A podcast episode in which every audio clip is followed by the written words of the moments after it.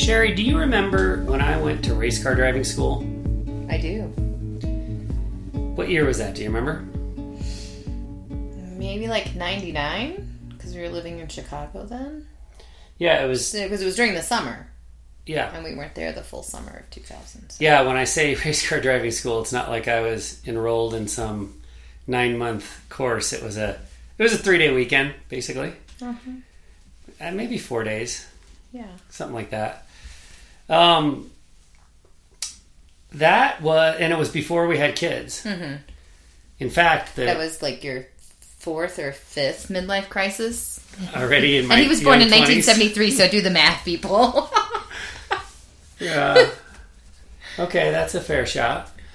But this one was probably the most serious. This was the first time. Okay, this was the first time I ventured off the the prescribed path of go to college, get a degree, get a job in that degree. You you can't be a French major, you can't be a philosophy major. Like your degree is going to be in business or engineering or something where jobs abound. Um, so this was the first thing I had ever done that ventured off of that path, yeah. veered off of that path, Veered off of that. Yeah. and it was veered car driving. Yes. Uh, it was very much a like a like a fairy tale for me. It was we had I grew up in southern Indiana. I had been to the Indianapolis 500 uh, by the time I was 20 a dozen or so times probably. Mo- almost every year we went and I just loved it and wanted to be a a car racer, even though I knew it- what a long shot it was and that I wasn't Maybe you could be an instructor. you know that I wasn't rich and that I didn't have my last name wasn't Unser or Andretti or one of the you know names Petty. that are in auto racing all the time. What were you gonna say? I was gonna say, did your if I hadn't known you and knew how much you loved driving cars and race in and you know race car driving, like I felt like you were getting practice, and you didn't really need to go to a race car school because you were doing that Just when, when you were driving around the highway. Driving highways. with you in the passenger seat. Chicago, especially like weaving in and out. Yeah, I did not always obey the speed limit. That's true. Uh, but so the the race car driving school was kind of like, let's go see if I could be any good at this before we make a huge investment because it would have been a huge investment of time and money. And basically, we had kind of figured out. I don't know. I, I don't want to make it sound like we were more organized or more mature than we were in our young 20s, but we had basically figured out that it was either going to be auto racing or kids. At least that's the way I look back on it. I, I didn't see how we could afford both. Plus, the auto racing would be traveling every weekend. You know, when you're in like the really low minor leagues, it's expensive, and every you know Friday, Saturday, and Sunday you're at some track somewhere in the Midwest or on the West Coast, and just driving around, dragging your car and a trailer behind you. Yeah, the look on your face. I wish this was TV instead of mm-hmm. radio because you've got this look like, oh my god, am I glad we didn't do that? Well, I, I think that also I you have mentioned this before. You said it was either race cars or kids. Kids weren't even like a real consideration until halfway through like 2000 after we moved out of Chicago. Okay, so you weren't we one were of these. looking at it like I had a I had a good paying solid job that I could have insurance through for both of us okay, at that point and we lived in Chicago so it was kind of the heart of the area where there was a big driving source or if we needed to fly somewhere there were two airports and we could get competitive prices I remember that part of the I was conversation gonna have to drag the car with me. We weren't I know flying anywhere. well I mean I think if you were to like go and meet with people or but you know, centrally located, yes. centrally located. Um, so I think that that's where we were thinking. Yeah, either you, because you could have stayed in the job that you had because you weren't, you know, you traveled and you worked from home. So that was part of it. Was just the job and the place that we were in at that time. What I really appreciated is that you finally, instead of just in a drunken stupor talked about how you'd be the best race car driver in the world actually went and did something. Yes. So Now- we did have some serious conversations around it. Now you weren't one of these people. These people. I make it sound like a negative. It's not a negative. But you weren't. You didn't grow up knowing you were going to be a mother, and we were definitely having kids. Because I don't. I don't honestly No. remember. So when I say, or when you say that kid, you weren't even thinking about kids until the early 2000s. There's a lot of people that start thinking about kids when they're five years old, Ugh, and no. no, you weren't No. sure. Okay. I knew kids were hard because my sister was older. She had kids when she was young. I was there, you know, eighth grade when my first nephew was born. So, you know, I knew that that was not a path that I was going to take very lightly. okay. I also knew that if I had kids, that I would really struggle with working and being a mom because I grew up with a single working mother. So I wanted to be home or available a lot. So Yeah. I didn't want to have this division of time. And I applaud women that can do that. That's great. I mean, it's not like I didn't work when we had kids. I mean, we owned our own business and that was a lot of work, but we had a lot of flexibility Right. you know so i don't look at it like in in a traditional sense of working for someone else and traveling so I really like, I, you know, I don't know that I've ever thought this all the way through with you. I really like the fact that you looked at kids as enough of a responsibility th- that you wanted to be in a position to, for the most part, be able to stay home with them, especially when they were young. Mm-hmm. Rather than, I I think sometimes, you know, people look at kids as just like an accessory, like an add on that you throw on top of your already busy life and career. or they feel obligated because of societal and familial pressures Yeah. to have kids or especially like i've you know read lots of articles about women that are like yeah people look at me like i'm crazy because i don't have kids. Yeah. and that was a by choice or they have a medical condition they can't so they carry this guilt and this burden. It's like if you aren't having kids then something's the matter with you. But that's not the case. Well, that's cool that it wasn't just always something that you were destined to do, but when it came time to decide whether or not to have kids, it was a, it was really a you know a, a thoughtful process for you, not just oh we'll have kids, we'll get a nanny, everything will be fine. Mm-hmm. Not you know everyone's got to make their own choice. So I I don't mean to sound like I'm coming out against nannies. That's not what I'm I'm trying to do. I just like how thoughtful you were. I knew for me what my I thought I had a lot of limitations. Yeah. Looking back, I don't think I had the limitations I had on working and and motherhood. I think I could have done a lot more than what I would have, but I would have been burdened with a tremendous amount of guilt because I know that I am a self-guilting person. If I don't have them doing something Self to guilting. Per- isn't everybody a self? well, okay. Well, I don't know. There are a lot of people that say their parents give them a lot of guilt and stuff, but Oh yeah. but I mean, okay. I feel like if I don't have our kids involved in stuff and doing things, especially when they were little, or having like, and, and now our youngest is ten, and in this summer it's been totally different. Um, so I feel like if I don't at least have one or two things that we're doing a week, I do get a sense of feeling guilty. Oh yeah. You. And it's well, definitely gone mean- away as they've gotten older, and I know that this summer is different, and so there's not a lot of options. But that's the that's the point that I'm making. You took this seriously. This wasn't just. I mean, I I didn't take kids as an afterthought either. Frankly, I but I always wanted to have kids. I I have always loved babies, particularly. Mm-hmm. So I guess I didn't spend a lot of time thinking about it because I just kind of knew I wanted that. But the fact that you took it seriously enough to think about it, and so now if you feel guilt if there hasn't been enough activities during the week because you've been busy, that ties in really well with the idea that you take the role of mother seriously. And I think that's one of the things that I appreciate the most about you. Now, this has been a really interesting conversation, but it actually has nothing to do with what we're trying to talk about today. Like race cars and kids has nothing to do with The race cars was just like an intro to the idea that I had this kind of mystical fairy tale idea of what our life could possibly be.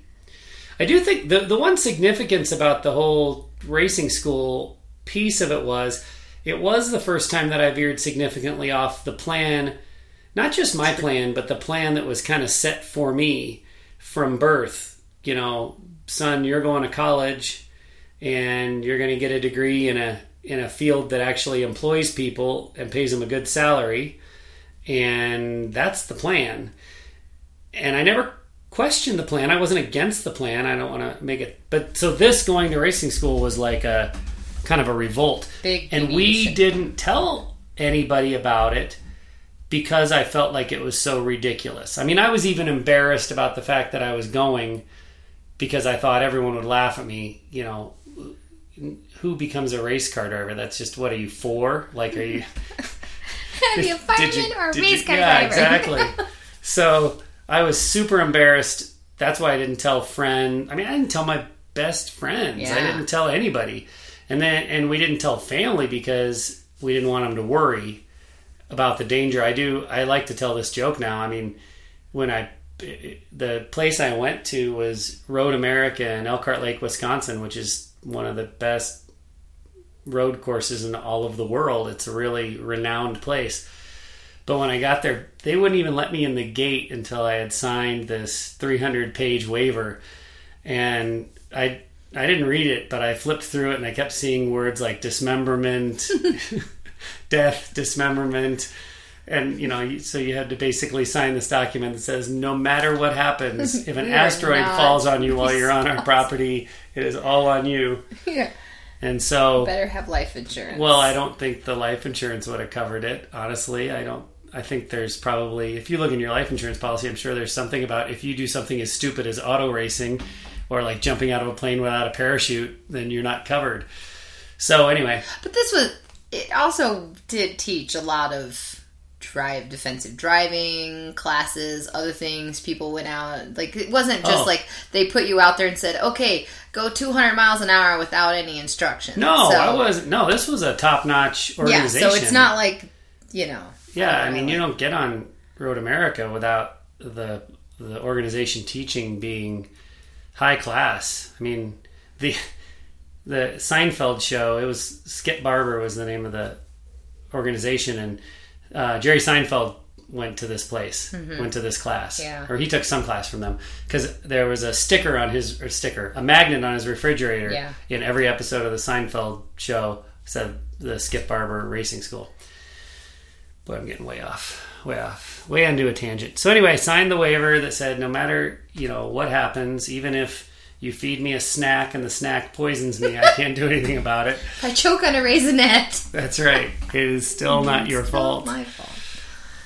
But so I'm way off the beaten path as far as what I'm supposed to be doing with my life. And the three days was great. Learned a lot. One of the things I learned was how many steps and how far and how long it would take me in the process before we started to earn money. And, you know, one of the big joke sayings in auto racing is if you want to make a small fortune as an auto racer, you better start with a huge fortune because you're going to lose most of it. So it was a wake up call, not a wake up call. I mean it it was perfect because it was 3 or 4 days and it taught me a lot. It let me, you know, I got to test my skills and learn you know how good I was as a driver, but I also got to learn that the process exceeded my risk tolerance.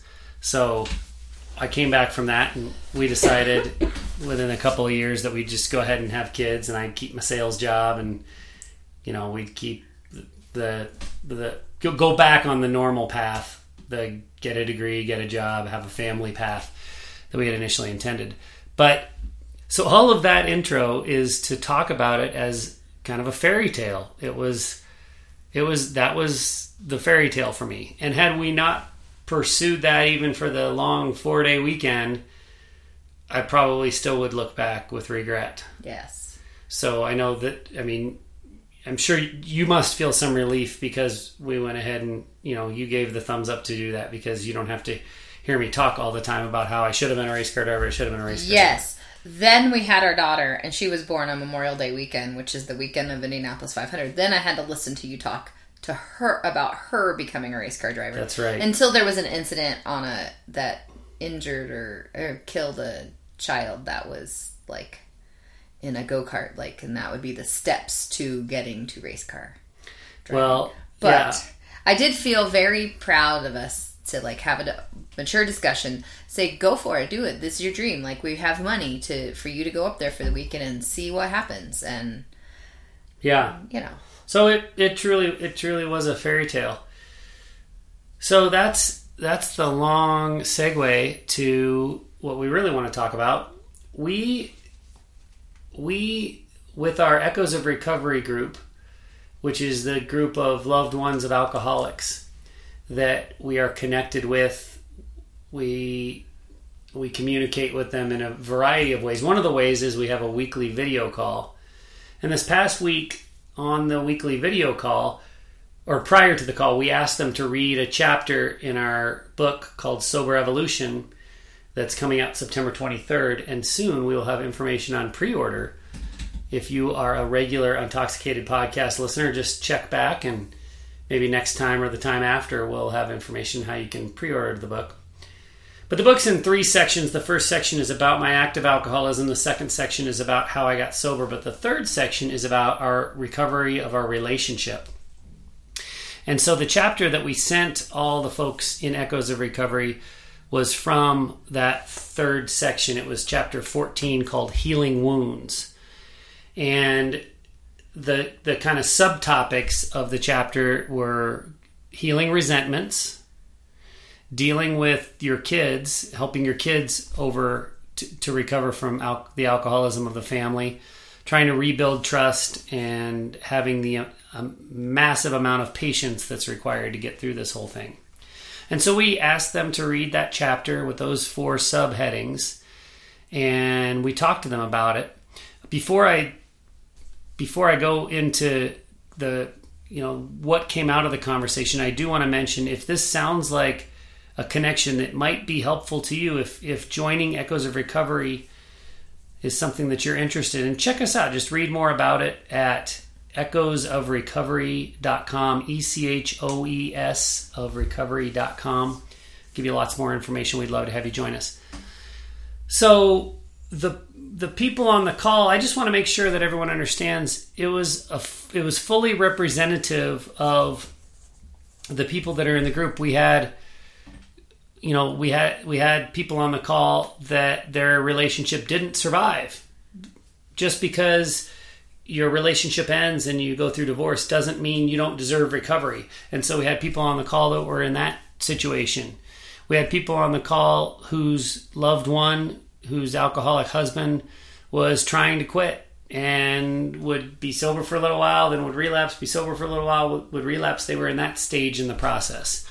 And we had people on the call who had whose loved one had months and months of sobriety. And so they were still in what i would call early recovery. The first year is to me early recovery but they were way past the back and forth every day is a decision point. Had some months under their belt. And among this this group with this variety of real life experiences that they were going through the word fairy tale came up a few times when they were describing that this chapter of our book that this would be you know almost too good to be true to picture having the conversations about resentment. Ha- sitting down with the kids letting the kids speak their mind and say what the alcoholism had meant and done to them trying to rebuild the trust working on patience.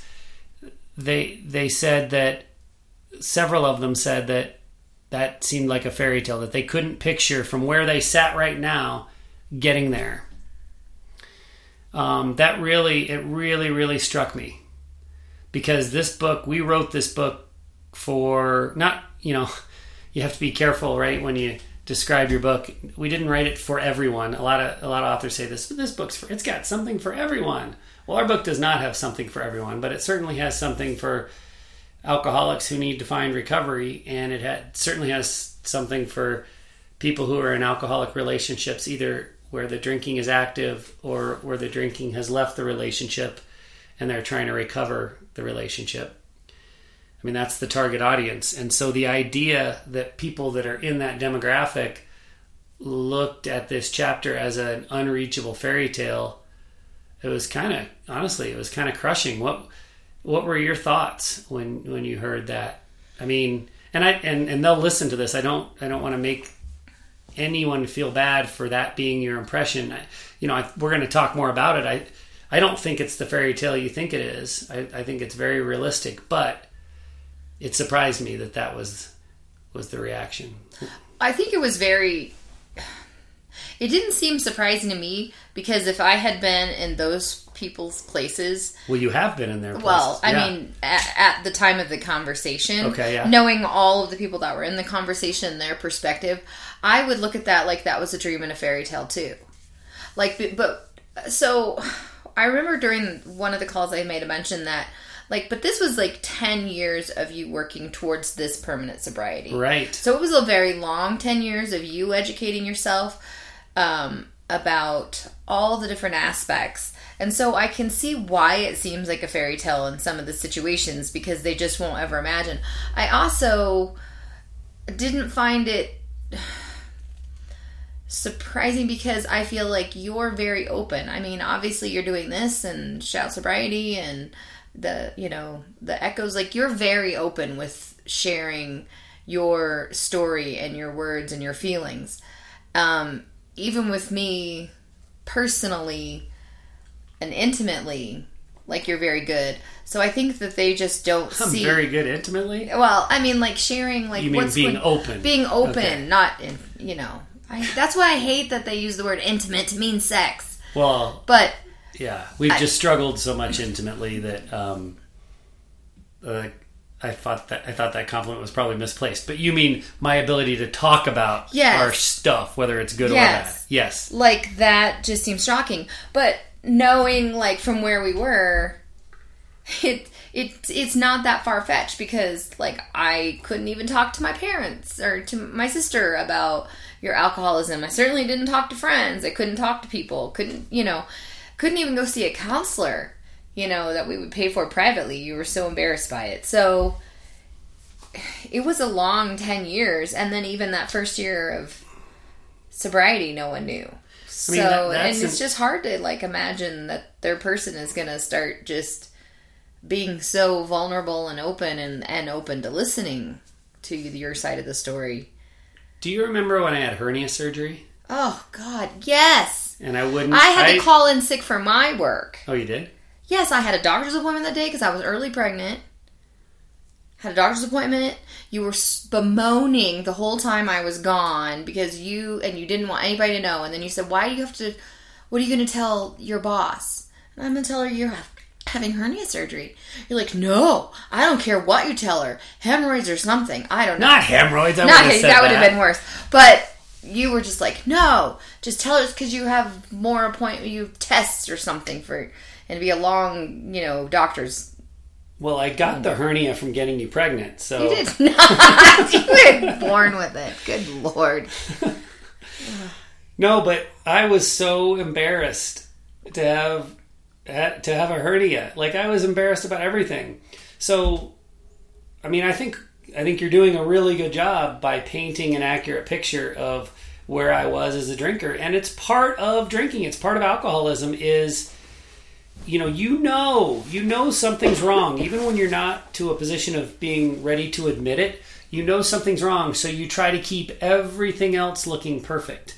You and i have talked before about how we you know our house is much more of a disaster zone now that i'm sober and everything's going well than it was when i was drinking because And the kids we, were little. we always tried to keep this you know this impression that everything was fine so if somebody dropped in they would see that the house was picked up and that there you, know there was no chaos because we knew how much chaos was lying below the surface mm-hmm. i mean i especially the outside of the house the lawn i would spend hours and hours every weekend making sure that the lawn was manicured so that nobody you know so that if i was out at a neighborhood party and I drank too much, that people would think, "Oh, that's a one-off." Wow, that was weird how Matt Matt went a little crazy last night, but whatever. Everyone does it once in a while, and then and they wouldn't think that it was a that there was a pattern to it because oh look, I, I don't. I mean, this might sound illogical, but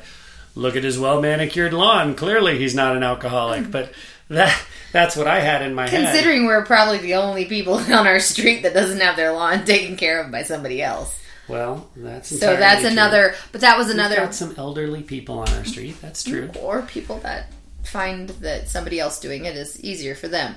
Um, but that was part of your impression too. Was I'm doing it. I'm taking care of our house. I'm maintaining our house, and look how good I do because there's that. You know, that's what you see from the front. So the idea that I had a hernia was it was just like a chink in the armor. It was like Like, we can't let anyone know about this because if someone knows that there's imperfection, they might start looking into the drinking too. They might find hmm. out about that like, imperfection. how does so much drinking make a hernia?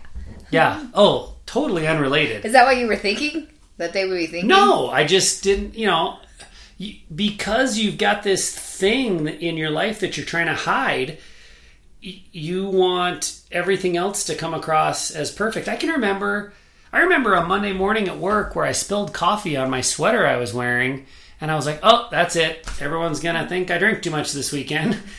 you know, and I look back on it now and I'm like, "That's not the first thing that pops into your head when someone spills coffee on their You're sweater. like, oh, they're First wearing thing a white sweater. Of course they're head- spilling coffee on their sweater. Or it's Monday. Of hmm. course something's going to go wrong. Why'd you wear a white sweater on Monday, you doofus?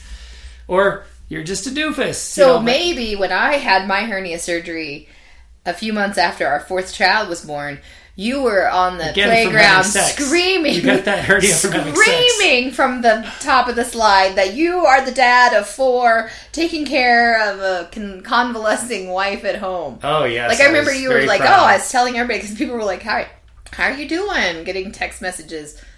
Everyone, I'm like, yeah. "Oh, so you can blab about my hernia?" Yeah. But I guess that because you were still drinking, so it painted you in a good light too. Absolutely.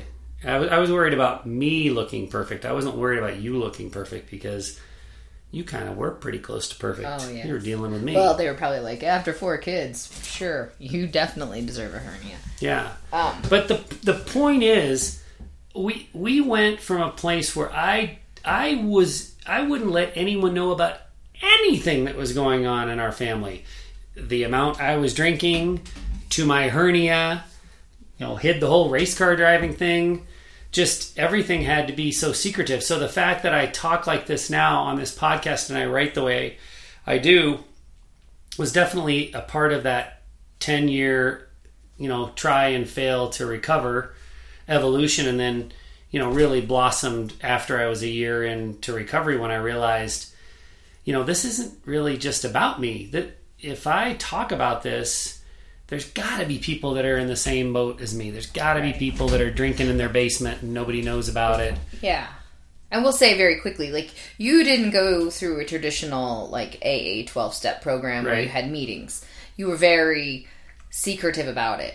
So then when you realize how well you felt after being sober for so long, so so you knew there were people like you. You just didn't want it to be so hush hush. Well, early on, I didn't because I didn't think the people in the church basements in AA were like me.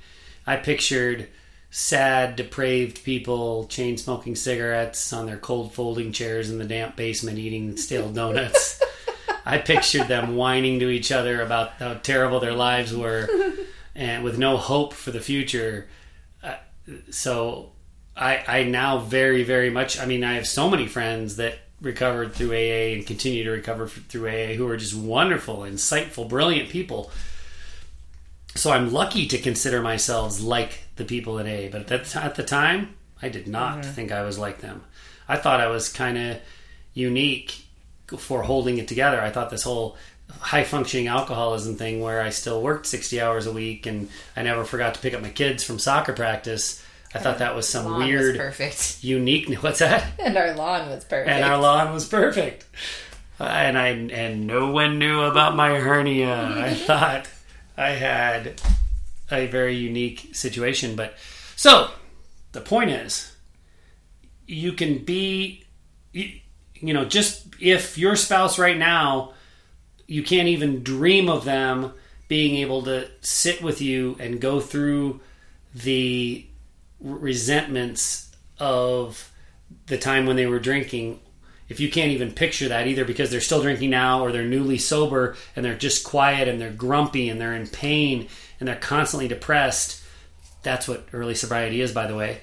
If they're in that stage and you can't picture them being open and, and happy and willing to, to work through resentments and try to build trust and deal with the kids and do all of that it doesn't make it a fairy tale It just takes I time. it takes a lot of time. I wasn't even close to like that. and kind of persistence. I mean, maybe I was like, maybe too, it helped that I, you could see that, because our recoveries were, and transformations were on a different timeline.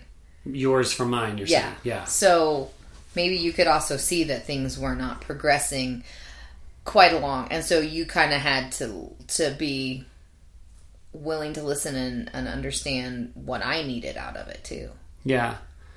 So You know- maybe my persistence of just not being quite there Yeah. and needing to really kind of explore Yeah. different. Yeah, I mean, we so that was the point of this chapter of the book, right? Was you and I fumbled through all this. We figured it out. I mean, we, I'm not saying we didn't read anything. We read a ton of stuff, and we read articles, and we read from psychologists, and we read memoir, just other people who had been through it. So, so we got advice from everywhere we could could get it, but still, we didn't really find a roadmap for how you work through this stuff, and that's what that's what this book is about. That's what specifically this chapter of the book is about is a roadmap. Here's how you work from okay, your loved one is sober, has been sober for some time now, and here's how you work from this really painful, my gosh, I didn't expect this, but our marriage got worse when he got sober to a, a peaceful, contented place that takes time to get there. So that's you know that's the purpose of this chapter. That's the thing that that we fumbled through for sure. But we didn't, you know, we didn't know that's where we were going. We didn't know we were going to get there. We didn't we didn't see the writing on the we didn't see it as a fairy tale because we didn't even know if it was possible. Is that a fair way to say that? Right.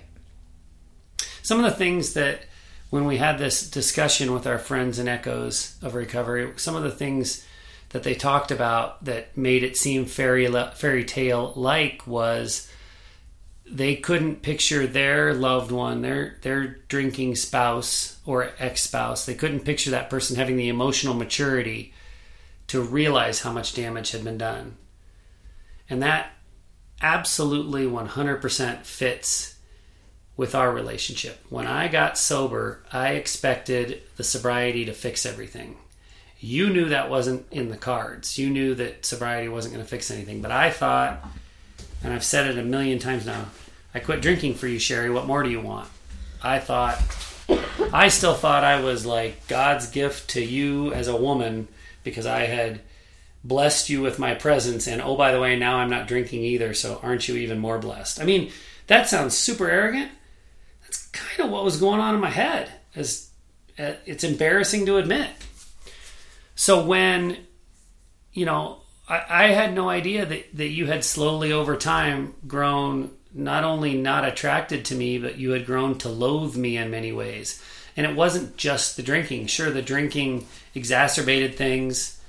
And had I not been a, a heavy drinker, an alcoholic, maybe you wouldn't have grown to be so unattracted to me, but everything about me. I mean, you didn't like the way I looked, you didn't like the way I talked, you had just grown to kind of loathe me. Is that fair to say? Yeah. Yeah. You don't want to elaborate, get any more shots in on me? No. I'm doing a good enough job of. Yeah. I mean, I, I respected you with some with p- some parenting stuff. Like, I didn't find you a loathsome father for most of the time, but yeah, like your arrogance and and your need to control because of the anxiety from drinking, Right. like that just overtook the personality you had. That just, ugh, It was a total turnoff. yeah. Yeah. Oh, I mean, turn off sounds like I was constantly turned on by you. But no, I think it was just like you became somebody that I wouldn't choose to spend time with. Yeah. You wouldn't be my friend. And I remember like us having lots of arguments and spats about you wouldn't be somebody that I would want to hang out with. I'm only here because I'm married to you and we have kids. So, if you had met me somewhere in the middle of all of this, there's no way you would have married me. Yeah. I mean, How- why how would much I Does that suck? You're married. You're like, and you you and I have talked about we take marriage very very seriously. We both do, and eh, we're not here to judge anyone for any decision that they make about staying or going. We totally respect that everyone's situation is individual, and you've got to make that. If, if divorce is the right decision, then divorce is the right decision. Right. I wouldn't have said that ten years ago, but I firmly believe that now. But for you and I personally, we took marriage very seriously. How did that feel to say, I'm going to spend the rest of my life with this person, and if I met him today, there's no way I would marry him? Well, I wouldn't say that I was saying I'm going to spend the rest of my life with him because, I mean, I was just kind of going through, I wouldn't say one day at a time, but sort of week by week or, you know, Yeah. like. So like, even as seriously worse? as you But, took yeah. marriage, you still were questioning whether Yeah, we like how if I would have met you, yeah, there's no way I would have and it would have been like he is a blowhard dumbass who thinks he's so smart and so witty and so charming and he's just a drunk lush. Like that's what I would have thought. So when we had this discussion this week with our Echoes of Recovery friends, and they talked about the fact that they're they worry about in some cases this wasn't everybody on the call. I don't want to paint this into you know this generalization that doesn't exist. But they but there was conversation about the emotional maturity their loved one not having that level of emotional maturity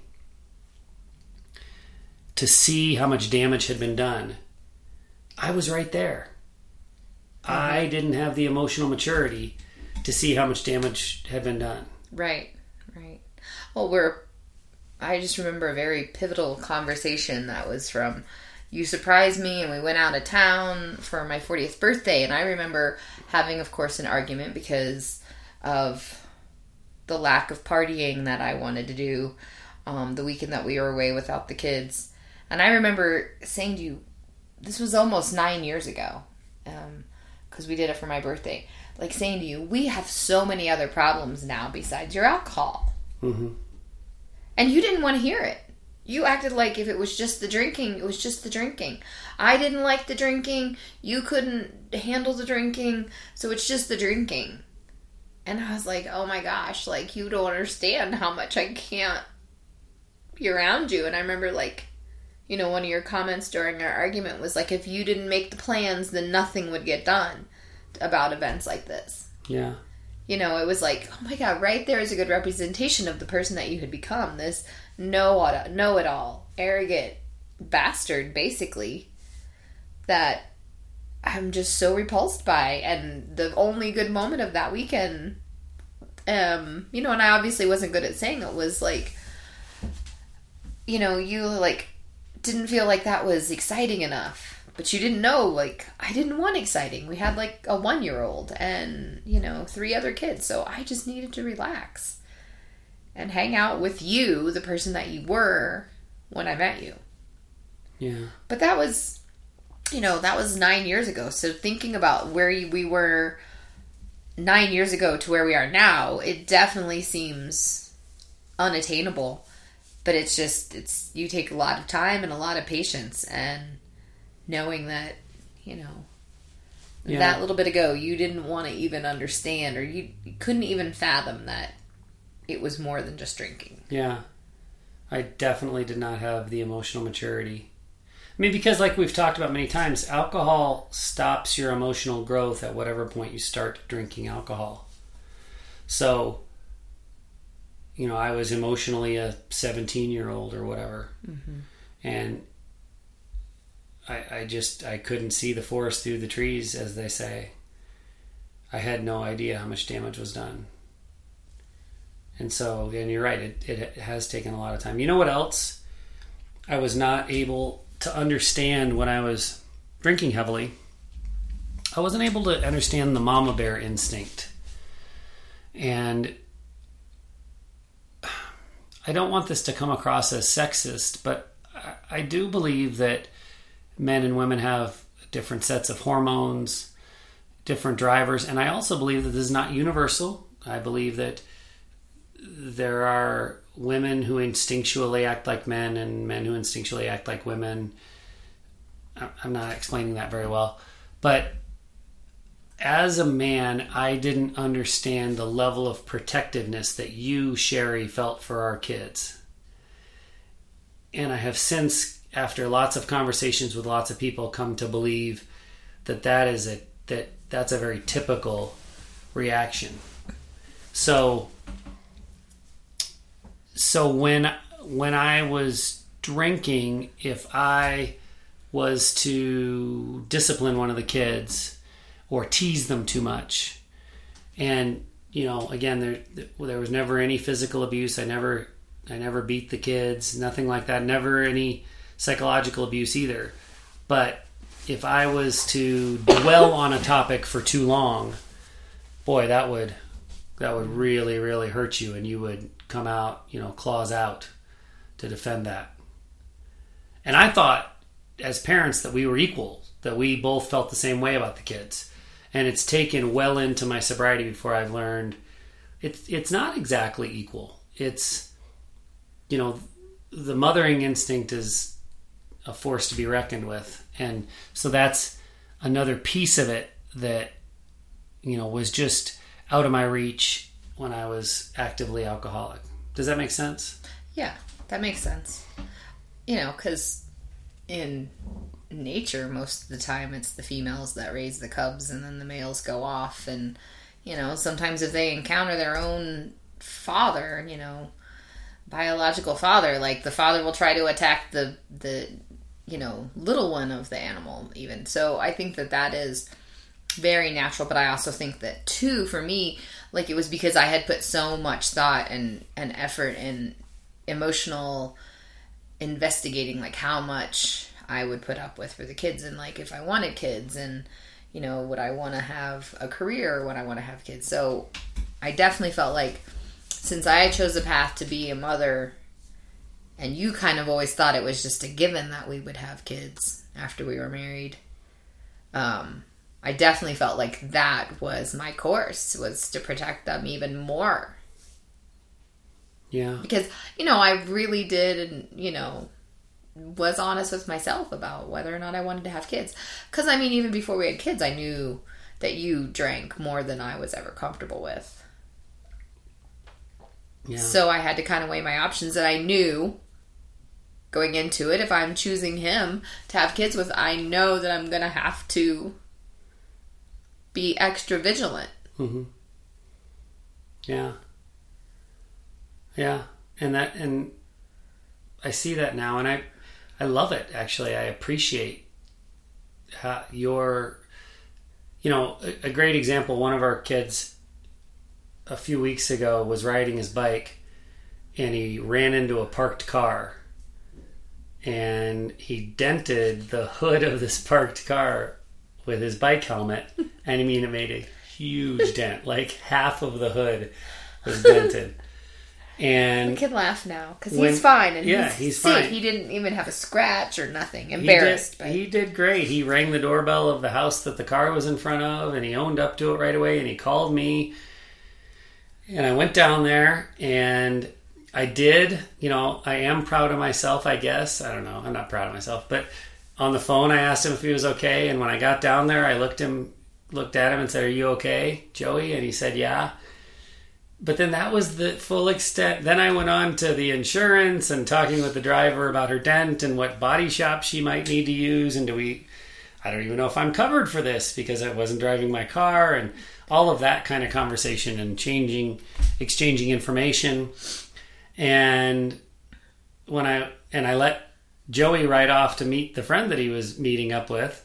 And when I got home, it was this was just a few blocks from the house, so short drive home. When I got home, I was like, "Huh, I didn't even like concussion test him and You're a soccer as a coach high school, for high school. as a high school soccer coach, I have to take concussion test training every single year. I know how to do that. we know that our kids, as much as we lecture them, they don't wear their helmets the right way, but all the time. But that's pretty funny. so I so I just felt like and, and and so now now that I appreciate the differences between your instincts and my instincts, I I you know felt really bad because I thought, oh, Sherry is gonna kill me. She would have.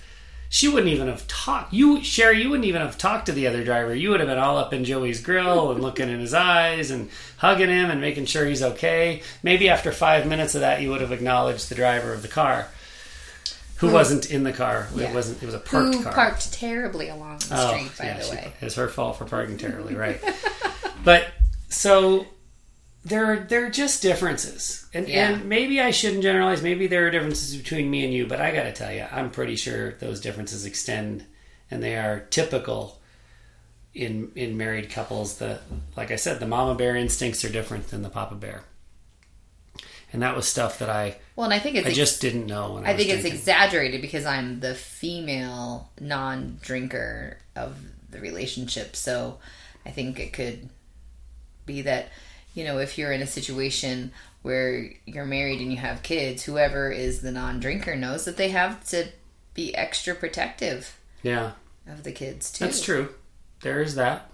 But I think that that is much more typical when it's the woman that's the non drinker. I just do. Maybe I'm going to get hate mail for saying this, but because I know there are women that are alcoholics. I do know that. And I know that there are men that suffer as the loved ones, but that's not the majority of the cases. And that's not what you and I have experience with. Before we move on, and I, I want to cover one more thing, I want to talk about kind of a profound and impactful thing that happened that helped me make the change to go from being this oblivious, emotionally immature, you know, person who was a million miles away from the place we are now where we've dealt with resentments and kids and trust and patience and all of the things that seem like a fairy tale. I want to talk about how that change took place in me for us. But before I do, before we totally leave the discussion about the Echoes of Recovery group, I want to say one more thing. We work really hard to make sure that this group is not just a bitch fest about the love, you know, from the loved ones of alcoholics about the alcoholics. And and this group has said some really really wonderful thing about their alcoholics and you know been very complimentary. And so when, when i you know I, i'm feeling a little bad that i've referenced our echoes of recovery group because of this project for them to help us with this chapter 14 and read and give us their impression. And when i talk about them seeing the where you know getting through this cycle to the happy ending as a bit of a fairy tale i don't want it to sound like these are people that just complain about their loved ones all the time. Absolutely to the contrary. These are people that really love the alcoholics in their lives even even the ones that have moved on and divorced and are still co-parenting co-parenting together. They they have a lot of great things to say. So it's not just it Complaining. it's not just Whining. complaining and whining. It's just not. It's this is a positive place and a positive environment. And some really really really impressive people that have joined us in echoes of recovery that are are trying to heal and be honest so on to what you know what happened that allowed me to kind of morph and make this change and realize that we needed to deal with the resentments and the kids and the trust and the patience. After I was a year sober, over a year sober, I started noticing some changes that were taking place with me. A lot of my depression started to clear up, and that's pretty easy to explain. The neurotransmitters that control our pleasure center in our brain they start to repair after a year of sobriety, roughly a year of sobriety. There's no, it's not exactly a year, but in many, many cases, it's around a year of sobriety. The, the neurotransmitter function starts to return to near normal. And so when that happened, a lot of the depression went away. A lot of my anxiety went away too. I stopped just being stressed about every little thing, every little moment. And along with that, the my need to be in control of every situation just kind of evaporated. I stopped caring what people thought about me. I mean that that's an easy one to explain, right? When you're not constantly trying to hide the secret of your addiction because you're not drinking anymore, you stop worrying about what people think. I completely stopped mowing the lawn. I let weeds grow and I parked an old broken down car in the front yard, put it up on cinder blocks and let the You didn't let the weeds grow. You let the kids learn to mow the lawn, and so it wasn't the perfection that you. Well, that done, part's but- true. You're right. I didn't But I didn't lose a car on blocks in, into the weed infested yard, but I didn't care as much about that kind of stuff. And I, my temper wasn't as short.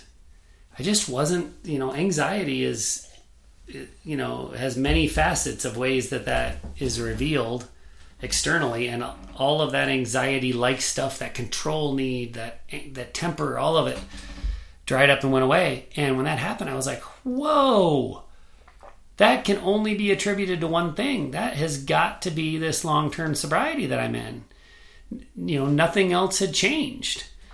So it was profoundly impactful and it made me look at our relationship differently too and say, you know, gosh, I thought that it was just the alcohol that was causing us all these problems. The alcohol went away and the problems got worse. So why don't I dig in here? Let me ask Sherry some questions. Why let me ask you some questions about from your side of the street what's causing these problems. And you know, I actually listened to the answers and here's the reason.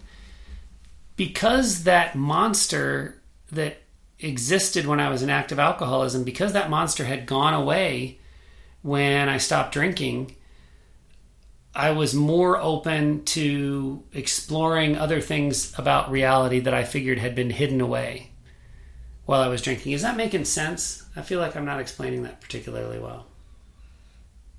yeah. Um, you agree that I'm not explaining it I, particularly? I agree. You're not explaining it well. I mean, I understand what you're saying about the monster that you that was hidden and you know that came out when you were drinking, but You know, so here's here's an example. enlightened. When when I when I was drinking, even when I wasn't drinking, when I when I was in active alcoholism, even when I would be sober, if you did something that frustrated me, I would have to fight off the urge to say mean things to you or to be crass or to be rude or short-tempered because those were all things that lived just right below the surface in me that I was constantly trying to hold back on. Mm-hmm. And then when those went away, and you could do things that frustrated me, and I, I didn't fly off the handle, and I didn't I didn't have a short temper, and I was like, whoa, you know, things are things are really changing. That's that's when the emotional maturity, I guess, came in, mm-hmm. and I started to say, okay, you know, you've said Sherry that alcohol going away isn't going to solve all of our relationship problems alcohol going away on a long term basis has solved a lot of my personal internal problems. Not all of them, but a lot of them. So tell me more about what it's going to take to solve our relationship problems. And I was much better at listening. I know for a fact, I know lots and lots of stories of people who, even when their loved one, their alcoholic loved one, isn't drinking, they still are hard on the kids or they still are emotionally immature or fly off the handle that when that goes away when the, the inclination to do that goes away you just become more curious what else am i missing let's talk about it you want to talk about resentments you want to talk about something that happened 10 years ago that was really bad and still causes you pain let's do it and i'm not going to just wallow in guilt about it because that person that I was doesn't exist anymore. The monster's gone, so I can talk about it. I can feel confident talking about it. I'll apologize. I'll feel bad about it, but I don't have to hide and shy away from it anymore. Mm-hmm. Did I do any better the second time? Yeah, that's better. Thanks. Thanks. So this idea that it's a fairy tale that that um, getting to this point of emotional maturity and dealing with the resentments, kids, trust, and patience, that that's out of reach for your relationship as a listener. It's not. It takes time. It takes it takes some serious time and sobriety.